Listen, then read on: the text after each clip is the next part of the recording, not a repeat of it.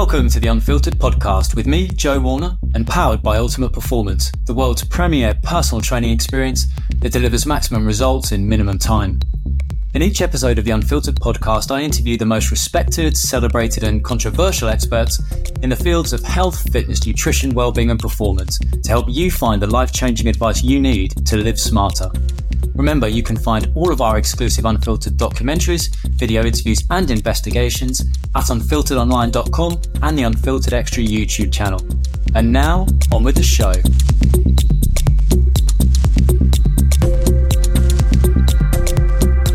One of the key rules as an interviewer is never to talk about yourself. But when I first discovered your protocol, I gave it a go because I was fascinated by it. But Dr. Soberg, I can't do it. I cannot stand that that moment. It fills me with dread. I would rather do anything else apart from fully submerge myself in cold water.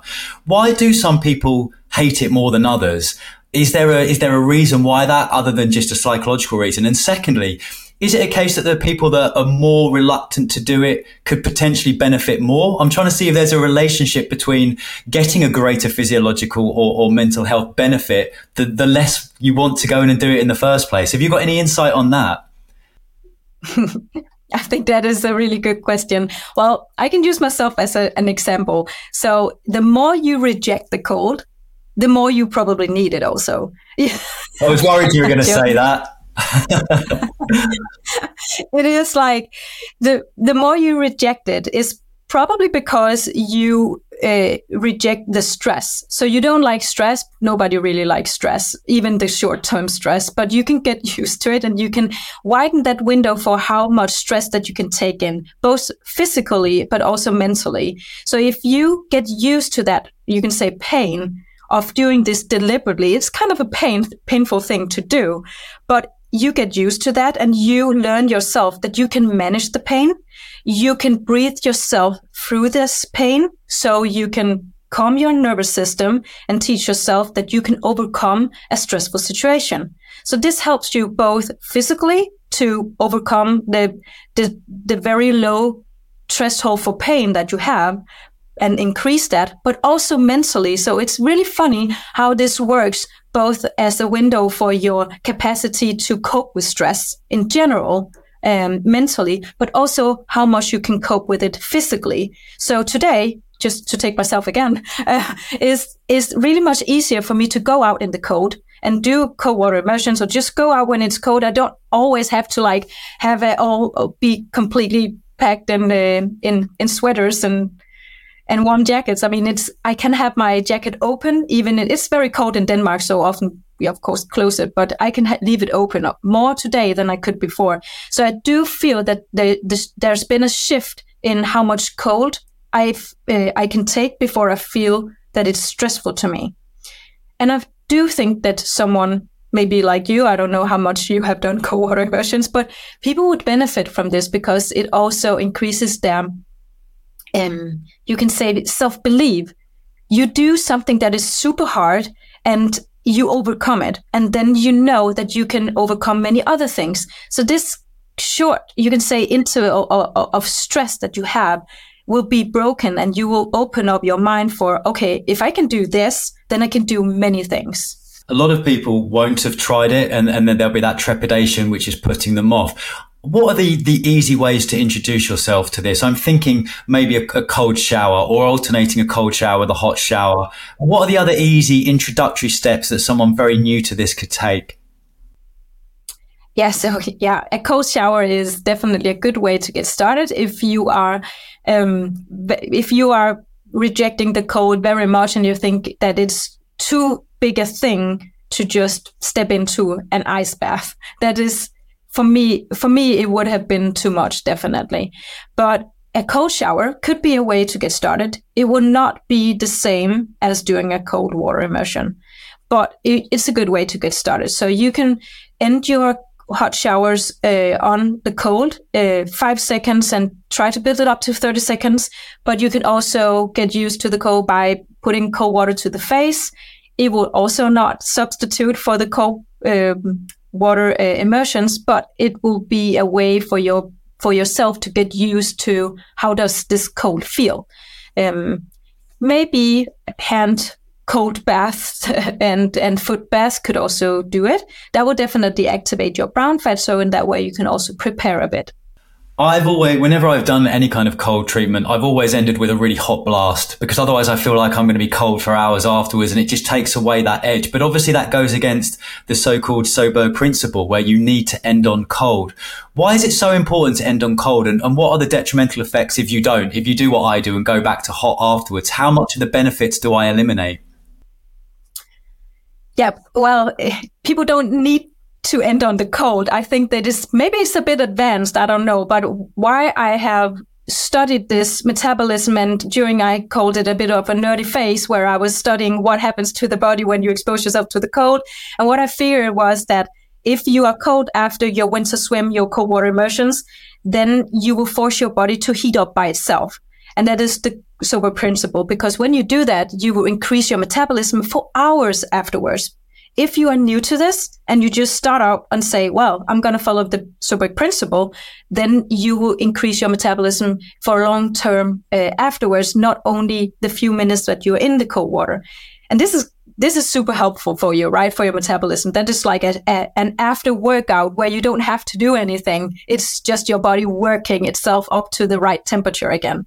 I find that so applicable and I th- find it so feasible for people to do if they can just figure out a way to keep moving afterwards. That I think that is important. So moving afterwards, you can go home, you can clean, just don't sit down on the couch because if you do that, you will have what is called the after drop and then you will start shivering in the sofa. Not that it's dangerous in that sense, but it's just uh, uncomfortable, and that might give you the idea that this was not a great idea to to do this.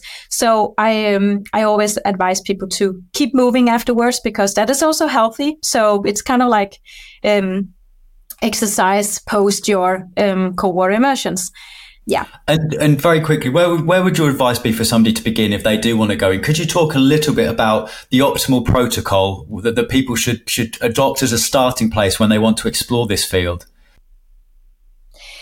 Yeah, first of all, I think that people should uh, should go and take my beginners course because I have made a course where I teach people the the house and whys on cold and heat and also the breath work. So the breathing part is, of course, a very important steering wheel to lower your nervous system. But you can also do it on your own if you are ready to do that. And uh, what I advise is 11 minutes per week, which I saw in my studies, 11 minutes per week divided on two to three days, and also alternating with sauna. And I think that is really, really important part of it as well. If you want this health journey, um, you want to start that. So that is 57 minutes of sauna per week, also divided on two to three days.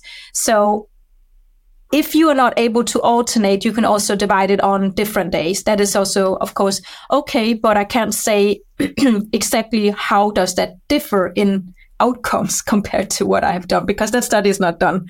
So that's that's been brilliant. I think it was really nice as well. The the whole holistic approach. I think thanks to social media and Instagram, there's a lot of really buff guys jumping into ice buckets and it's all a bit raw. But actually, as you said, it's the breath work. And when I have done it and I've managed to do it for a little bit, it's almost that me- that meditative effect. It's it's the opposite of macho. It's taking a, it's taking your breath. It's thinking about things. It's getting some perspective and then jumping out and going, do you know what? Nothing I do today is going to be as hard as this. And it's resilience. You touched upon that self awareness. And for me, it was, it gave me a sense of purpose and a belief that, you know what? I can do anything that pops up today. And I think that's where the benefit came from. I didn't enjoy it, but I can absolutely see the mental health benefits.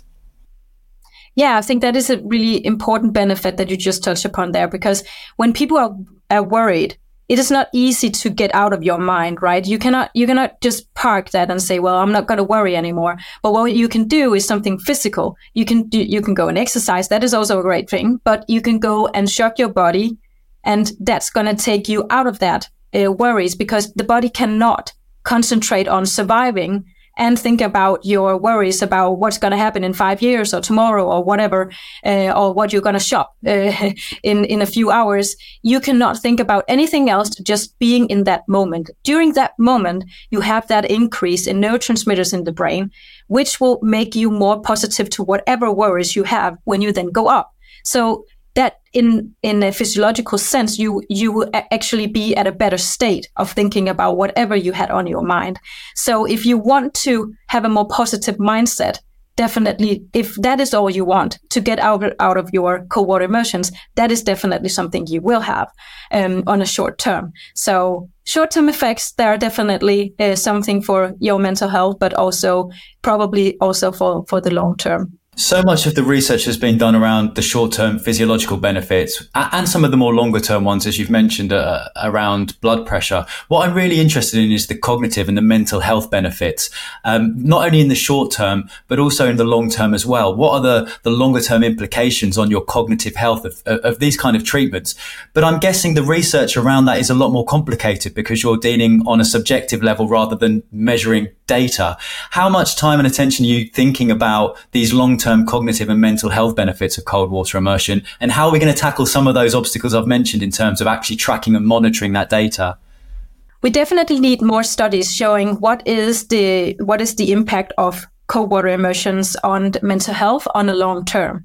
So we don't really have that many studies yet on that, but we we we do have studies showing that if you do cold water immersions, how does that affect our um, mood and how does that affect uh, our um, brain uh, connectivity? There are also studies showing that um, the, the brain connectivity is uh, is improved, but also the positive um, uh, self awareness, positive self awareness is uh, also improved compared to a group who didn't do cold water immersions.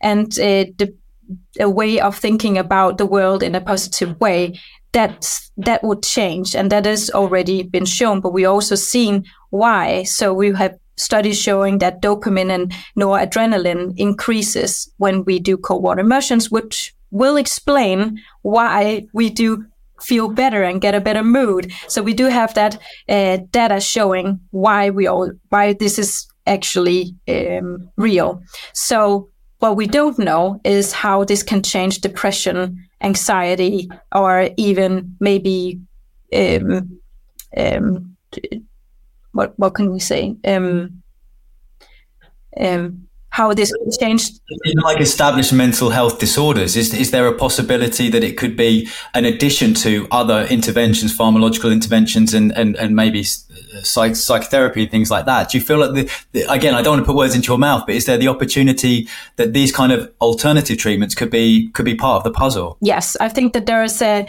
there is a huge possibility that all these uh, traits that we see, all these acute effects that we see on mental health, that people um, anecdotally say, but also been shown in a case study of a depressed woman. This is a science uh, case study from the UK, where they also have a randomized control trial. I know coming up, it's not published yet, but we do we do see that there should be implications for um, for using this as a treatment for mental health uh, disorders. So here we are looking at anxiety, depression, and I also think addiction could be one of the things, and and also yeah, so I think that, that there should definitely be studies done on this to see how much of an impact does it have. Is it enough or could it be an add-on treatment, which I think the cold water immersion is for metabolism, for example. I never go out and say, well, use cold water immersions instead of exercise. No, I see this as an add-on to that because that's going to increase your metabolism. So use it in combination. But what it does have and and and um, possibility to do is keeping people uh, maybe from doing drugs, maybe uh, from feeling uh, totally down when they are depressed, and when they feel depressed and they are down, they may, maybe the cold water immersions can elevate their mood and keep it maybe even stable. So we do need we do need to find alternative ways other than drugs. We do need to also prevent instead of just treating uh, what is already um, disease. So we do need to also use this as a prevention tool to say, well, do this just like exercise. It's preventing you from becoming depressed, maybe, maybe becoming um, anxious, maybe also keeping you away from. It could also be addictions to food. It could be many things. I mean, it opens so many things and so many doors. So I think that there's room for so much research down the line, and I hope that this will like we would do this so we can get some more answers to this. It will be very fascinating, I think. Cold water immersion has been caught up in the biohack movement, right? It's certainly through, through Instagram and social media. There's almost this kind of macho uh, aura around ice water uh, and cold bath. As one of the leading researchers in this field, has this been helpful in, in terms of educating the public and advancing our understanding of it? Or has it hindered it, the fact that it has been caught up in this kind of macho biohack movement? All things start somewhere, I think. And, uh, and it could be that it's a good thing, actually. It starts somewhere, and uh, the macho thing is just going to be I think within the next years it's going to be less important. I don't think that people in a few years will people in a few years will realize that this is not about being macho. It's not about it's it has nothing to do with that. But of course, one of the things that you get out of doing cold water immersions is also that you increase your confidence. And increased confidence is, of course, something that when you feel brave, and I don't mind that people actually feel brave and macho doing these things. I mean, people get different things out of this, but eventually, when my education gets out and people will start realizing that this is about other things and being macho, they will see that this is nothing to do with that. This is about a, an, a, a journey for yourself, growing yourself. It has nothing to do with showing off or um, being in a competition. This is a journey that you do for yourself, but in company with others. There's enormous, enormous amount of physiological benefits from from that your research has shown, alongside improved improved uh, glucose metabolism, insulin sensitivity, lowering blood pressure, lowering heart rate. Could you talk about some of the most exciting areas of, of physiological ad- adaptation that your research has seen? I'm thinking specifically for people watching this who maybe the thought of, of doing any cold water immersion horrifies me. Could you give the top line of what the, the biggest benefits are that people could expect? I think that the biggest benefits people can expect is, um, I think actually in time when people have done cold water immersions will be a, a lower blood pressure. And I know it sounds boring because blood pressure, like, well, blood pressure, I can take blood pressure, but that's a good thing because you can actually follow your own journey in this. So blood pressure has been shown before my research also to have um, to be lowered after cold water uh, swimming for uh, three to six months. And I think that is uh, showing just how much an impact this has on your cardiovascular system. So this kind of short term uh, stressing up to stress down, as I say, uh, is a way of lowering inflammation. And when you lower that plaque and inflammation, and get, you get rid of that in your bloodstream, then you will um, have more um, easier passage for the blood to uh, run to the heart and from the heart, and also a better contraction and dilation of your blood vessels. And that is going to lower your um, blood pressure. Blood pressure is one of the best measures, underrated, but best measures of how well our cardiovascular health is. So if you can lower your blood pressure and you can lower your baseline heart rate, then it, it's super good measures for how well some kind of activity is actually helping your health. And that has been shown with cold water swimming, cold water immersions they're the some of the physiological long term benefits, but there's obviously uh, a lot of short term benefits as well. I was hoping you could speak about some of the benefits that someone can expect within the next 24, 48 hours following cold water immersion, and then maybe get into some of the biological differences between the sexes. Do, do women respond differently to men, for instance? I'm trying to work out some of the nuance around these treatments rather than kind of grouping the benefits in one catch all term. Mm. So, yes, there are, there are some there are some acute, you can say, benefits of doing cold water immersions, and we can we could, yeah, explore that on multiple levels. But if we just go into the go into the cells, let's just see what happens in the cells acutely when you expose yourself to the cold. So you have this um, physiological response of the cells trying to protect itself from from from dying or from yeah. So uh, the acute stress is increasing a, a, hormetic stress response in the cells where it protects cell by increasing heat shock proteins and enzymes that are going to be repaired. Proteins are being repaired in the cells, so it protects the cells. There are like three stages uh, of the cell where it um, where it's acutely activated, and in phase two, it will respond as a, as if it's protecting itself. So it builds itself stronger, um, and that is the um, stress, the, the healthy kind of stress, you can say. Um, but if you expose yourself too long to any kind of stress, so that will go, this, the cells will go into a phase three where it will be exhausted and it would age faster instead of in phase two where it will actually um, live longer. So that is why I try to teach people that short term cold exposure is the healthy kind of exposure that you need for a healthy way of using cold water immersion. And if you then become too macho and you sit too long because you want to compete in this, then you will probably imagine that the, the cells will be overexposed in phase three where you age them faster. But you won't see that as an acute response. You won't get, get up from your 10 minutes ice bath and think, oh, I think I exhaust my cells. they are in three. You cannot say that, but maybe we will see this in later studies down the line where we have followed people for maybe 20 years and see what kind of exposure this is um, and how detrimental it can be. And I think that this is important to get this out. We do have studies in some other form of like in the other extreme end is heat exposure what we see in these long cohort studies from Finland showing that if you do heat exposure, as in sauna, too long, you will also see that the benefits decrease and even the risk of cardiovascular diseases will increase again. So there is like a sweet spot or a window where things get really healthy for you. So that is why I'm trying to, to teach people that the acute effects are the healthy kind of short-term micro stress of the body so that was the that was the acute effects in the cells. and how how confident are you in the research that the current guidelines are going to be applicable in 5, 10, 20 years time? Obviously science is a moving target, it's constantly changing. But are you fairly confident now based on the understanding of, of, of cold water therapies that the recommendations are right? We're, we're in that sweet spot. We're not going too far past it.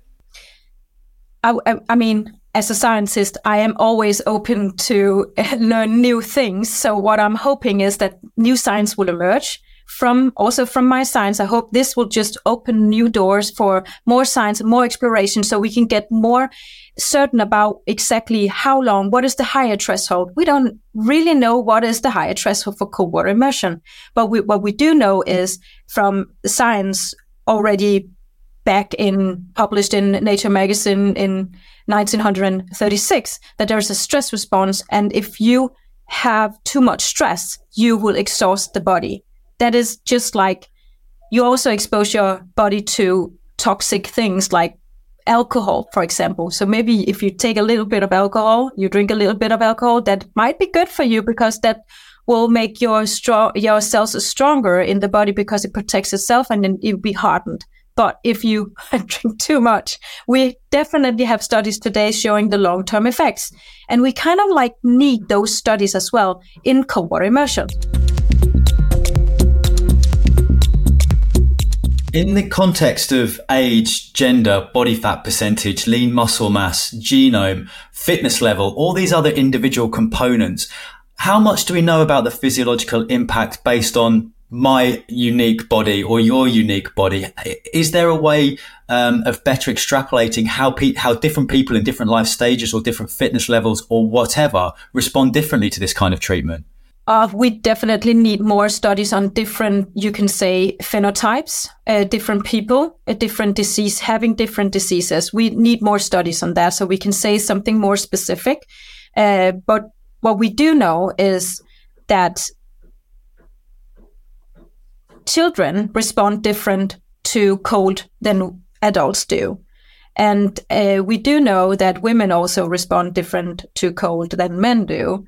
Uh, but they all activate their metabolism and they all get the same thing out of it, but they activate their metabolism in different ways. So they protect the body in different ways. So men have another way of protecting than women do. So we do know that a difference in gender. We do know that a difference in in age. Uh, but we also know that if you, for example, have type two diabetes, you also respond uh, different than people who are healthy because they have a different sensitivity, uh, insulin sensitivity, uh, than than healthy people do, of course. So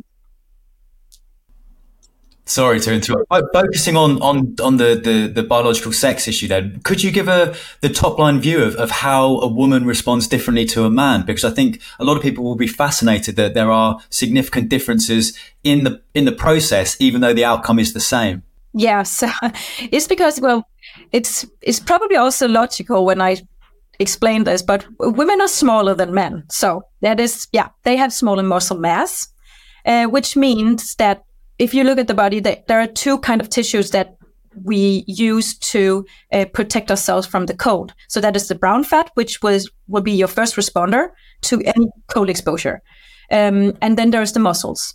And m- women have uh, less muscle mass, which means that compared to men, they will have to rely more maybe on their brown fat, but they will also rely more on other tissues like white fat. So women also have a uh, percentage uh, percentage wise more white fat than men. So we protect our um, core temperature in another way than men do. So men will have more vascular, uh, vascularization of their tissue, of their muscles, than women will, will, will have. Um, women will be colder if you expose them not only during cold, but also during cold, they will uh, contract their blood vessels more than men and have a colder skin temperature. Just in general, women also have a colder skin tem- temperature. So in this room, for example, just room temperature, we will have colder ears, hands, and, and feet. And you can just, this is shown also in science studies. So on the surface, we are also just colder. We have smaller hearts too, which means that uh, we need uh, to pump uh, uh, faster um, the blood around in the body than than men do to keep our um, temperature up. So when we expose ourselves to the cold, we go into the water. Uh, we will need to build a, you can say, um, a better shield, uh, surface shield. So how well our vessels contract, we will have to rely more on that than, for example, men will. So that means that in the end, women will be colder faster than men, so we will not tolerate maybe a cold water immersion or a dip as long as men would. Um, and when we get up from the cold water, we will um, take a little bit longer time to reheat. Uh, if we compare two persons, a man and a woman who have maybe never done any um, cold water immersion, uh, but we can also build up uh, and tolerance uh, just like men do, but we do it differently. So I think with so many areas of, of health and wellness, uh, a lot of the research and a lot of the advice is directed at men, and, and women are kind of just assumed to women are just assumed to follow it. Where actually uh, none of the the research has been has been done on women. How much of an issue is this in your uh, field of expertise, Dr. Soberg? Is this something that we need more research and you're concerned about? I think it's. I think actually it is a concern, and uh, um, but I think there's a good explanation for it also. But I think it's a concern, but it's also a concern because when when you start asking these questions about gender differences, then we we are maybe not able to answer all the questions. We are not able to completely dissect how completely the difference are because the, maybe the science is not really there yet. So it's good that the questions are coming because then maybe the science will follow up on this, but but maybe we cannot really distinct how different this exactly is. So um, we need more research definitely on the the differences because what what has happened until now and also actually during my studies in my PhD is that that we are exploring, especially in basic science, we're exploring men because of uh, women's cycle. Um, there will be temperature differences during the month. And if your science pro- project, which mine was about temperature, then you would need a giant uh, sample size of people if you want both men and women and you want them different uh, yeah so and and some of them have brown fat maybe some don't. And you have many different groups now to compare and analyze and that makes it very expensive to do these kind of studies. So what we did in my study was to say well we only look at men because that's what we usually did in in basic science. This has changed now and i think it's a good thing I imagine as well that there's also the element of the individual differences within women, the hormone profiles, where you store body fat. I imagine all these things, which might seem quite small, could have quite a profound impact on the physiological benefits of, of cold treatment. Uh, would, would you go along with that? Yeah, I think that, that maybe there is a difference, but also I don't think that we should just state there is a difference. There's a difference. There's a difference, but just because genders are different, we can def- we can definitely say that women defend their core temperature differently from men. But what we should acknowledge is that when you look at the energy expenditure during the same period of time where you submerge into cold water, it is, it is the same in men and women. They just activate their metabolism in different ways and protect their core temperature in different ways. But the outcome is the same. So I think that we it is interesting to look at these differences in, in men and women. But if you, for example, look at, at metabolism, you have the same outcome, but we react differently because our tissues are proportionate differently in uh, different in the body. What are the implications for post exercise? I'm thinking of someone who's been for a run on the treadmill or maybe lifted some weights. They then often, if their gym has got you know, a spa facility might jump in the sauna, might jump in an ice bath. What are the implications in terms of cardiovascular training or hypertrophy or strength training eh, in terms of some of these treatments post exercise? Because some of the, if you go on social media, there can be quite a mixed message uh, uh, uh, about what is optimal and what should be avoided. So I think I think it's a good question. I think also it's been hyped a little bit. Um, I mean, maybe the hyper people who are very concerned about growing muscles, I think that, and if they want to gain every little inch or every little bit out of their training, I think that you should just avoid the cold water immersion right after your your uh, strength training. Um, what you can do instead is to do the sauna, take a sauna afterwards, because that's gonna um, decrease the soreness and the, the inflammation also in, in the muscles, but it's also increasing the flexibility. So you will be less sore if you, you take a sauna afterwards, but you will also be less sore if you, you do the cold water immersion. So if you are um, uh, competing, for example, you are an athlete competing in sports, then a cold water immersion right after your uh, your training and you have to maybe do um, a competition the day after, then the cold water immersion is going to help you uh, lower the inflammation, the breakdown of the muscles in your muscle tissue, which you actually need because otherwise you'll be super sore the next day and you won't maybe perform as well. So it's good to like stop that uh, inflammatory process uh, in the cells right after. But if you are um, doing strength training and you want to like do the cold water immersion on the same day because that's what you have available on that day, then maybe wait a few hours. Maybe four hours would be enough, like for the muscles to uh, have that inflammatory response, uh, second response after your training, and then you can do a cold water uh, uh immersion after that. But put them on separate days. That is what I advise people to do. So if you train today, then do your cold water immersions tomorrow if that is available to you. So it's also what what's feasible for you, right?